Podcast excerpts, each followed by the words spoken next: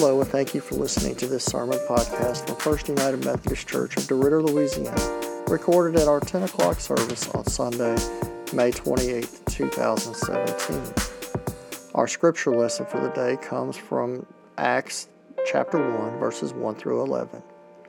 In the first book, Theophilus, I wrote all about Jesus did and taught from the beginning until the day when he was taken up to heaven, after giving instructions through the Holy Spirit to the apostles whom he had chosen.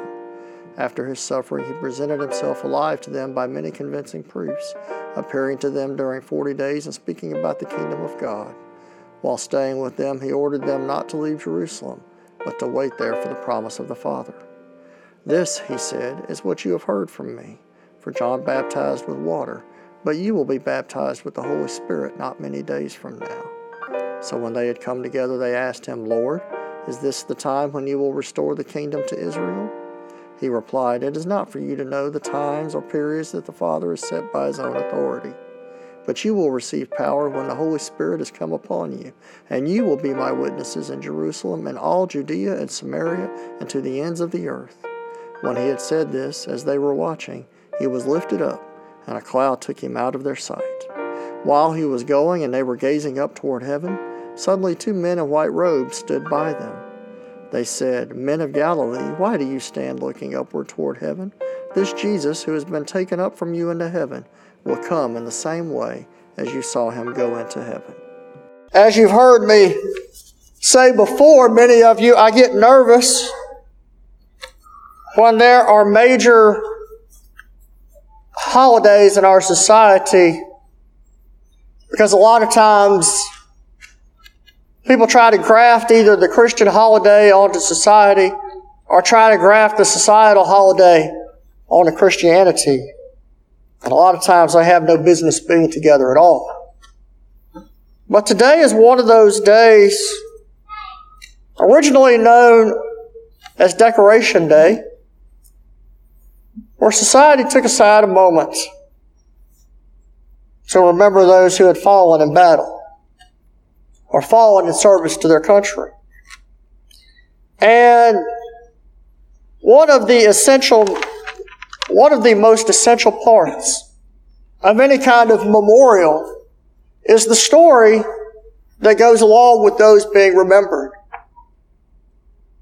There's a reason why someone felt the call to live in the risk of death because they knew nothing was guaranteed. And when we allow days like Memorial Day to become nothing more than another day to get together to stuff our faces, or to celebrate the beginning of summer, or to travel, we have done a disservice both to the day and to those being honored on this day. In other words, we forget to tell the story, then the day has no meaning whatsoever. And today's passage has everything to do with telling a good story. And this, the last of our series on He is Risen and our Easter season worship series, we're reminded that He is risen and you and I have a story to tell. You and I have a story to tell because of Christ's work on the cross and Christ's work leaving the empty tomb. And we must ask ourselves, what makes a story worth it repeating? What makes it worth telling a story? Whether it's one who's been in our church, who's gone on to glory, or Uh, whether it be a soldier or a sailor, we have different, different ways of telling these stories. Now the challenge for you and I as we accept Christ, and the challenge for you and I as we accept the gift of the resurrected Lord, is to live out Christ's words on the Ascension Sunday.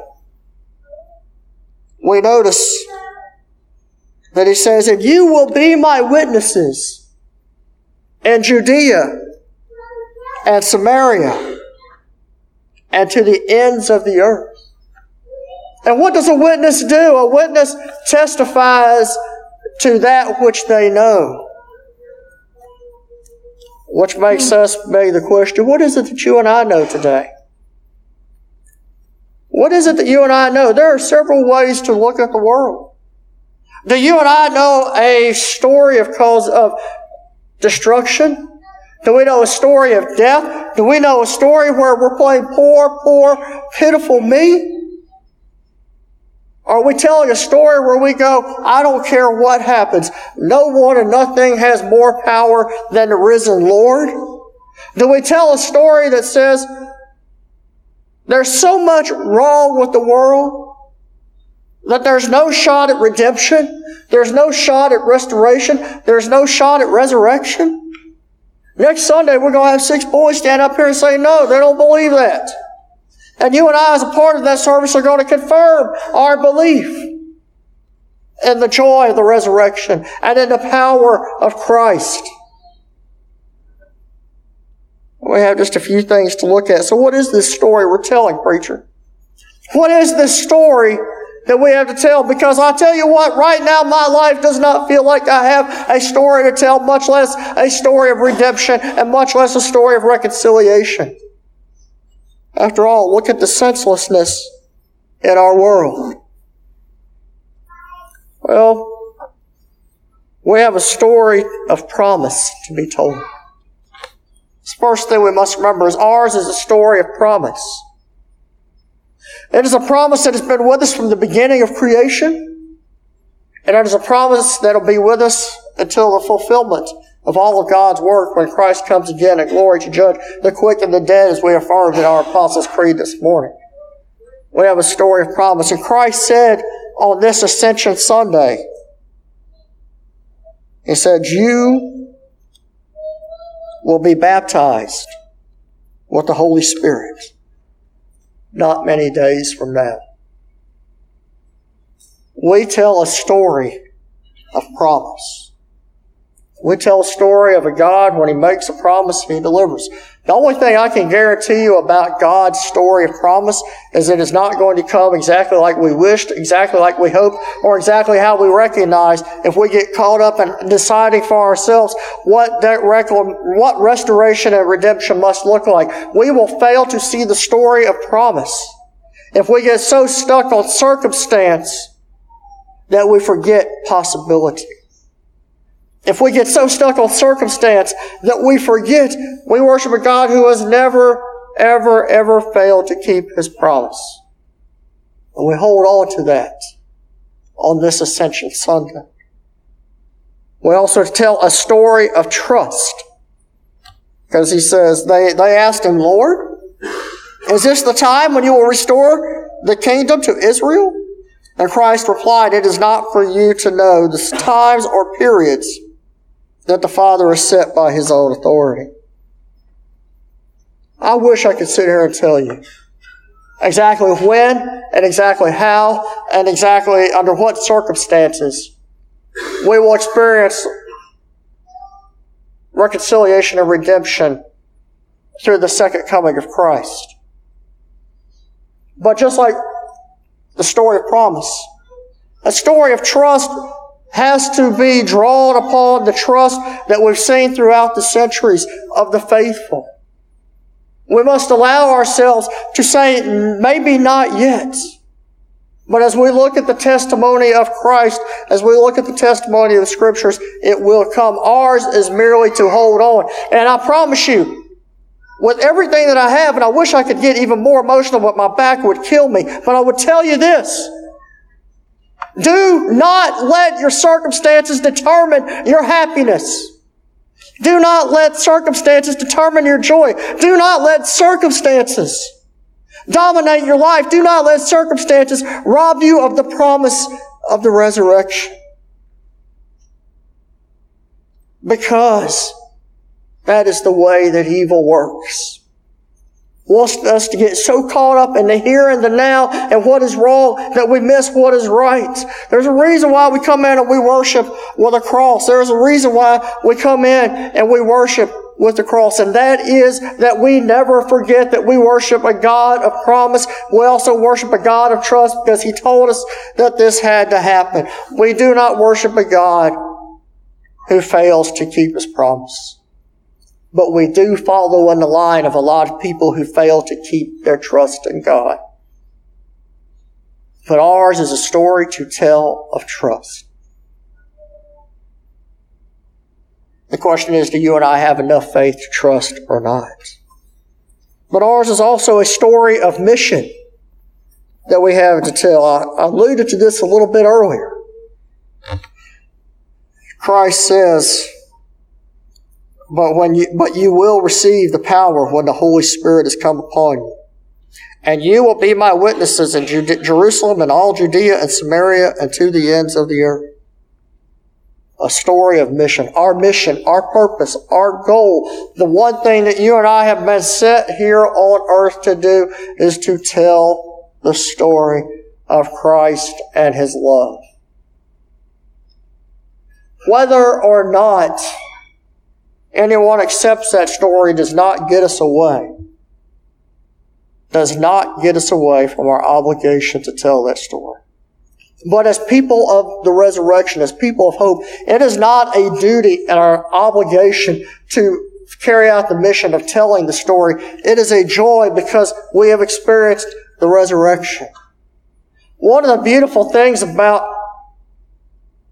some of the music we've heard today is that it is not drawn from the majority of the church, but it has been drawn from those who have been oppressed within the church. Swing Low, Sweet Chariot was a song of hope that so many of the slaves and so many of the plantation workers after the war sang as a way to keep their faith. The words, coming forth to carry me home. Do you and I hold on to that faith, trusting that the Lord will bring us home? And do we have as our mission to tell others the story of the sweet chariot coming forward to carry me home?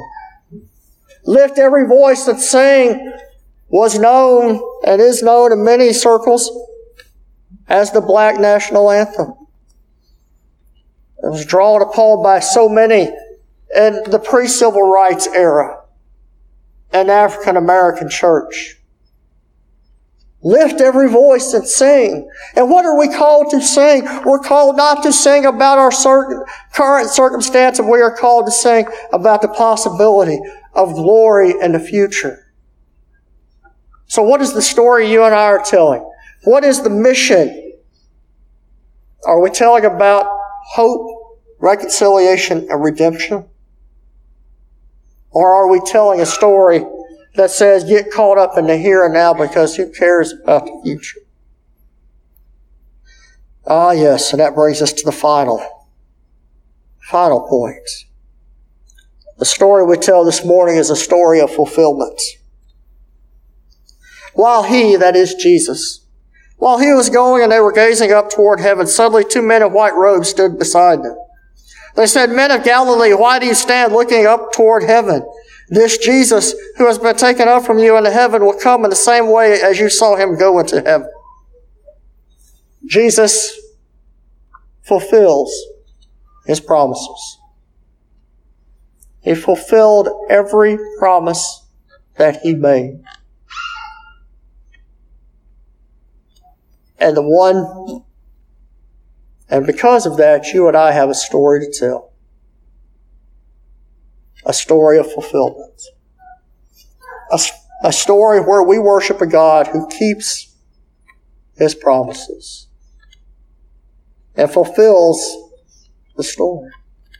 The question you and I must ask ourselves this morning on this Ascension Sunday is will we tell the story of fulfillment? And you will be my witnesses begs two things. It's very simple. What story is your life telling? Think about that for a moment. What is your story is your life telling? but more importantly, whose story is your life telling? Is it your story? Or is it the story of the Christ who came, he lived, he died, he rose, and he is ascended? Our lives, dear brothers and sisters, must not be about us, but must be about the Christ that is within us. Our story must be a story about promise and trust and mission and fulfillment. And we must tell that story over and over and over again, not because we have to, but because we want to. And we want to tell that story so that we may never forget. There is a reason why we set aside a Memorial Day. That is so we never forget. There's a reason why we set aside every day so that we may never forget of the great work of God through Jesus Christ by the power of the Holy Spirit. So my friends, let's go tell the story. Let's go tell the story. Let's go live the story. And let's go and be the story. Because He is risen and we've a story to tell. And this, my friends, is the word that I share with you today in the name of Jesus Christ by the power of the Holy Spirit to the glory of God the Father.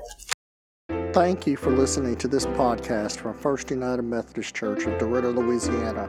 Find out more about us at fumcderidder.org or on Facebook at facebook.com slash fumcdr. Have a blessed day.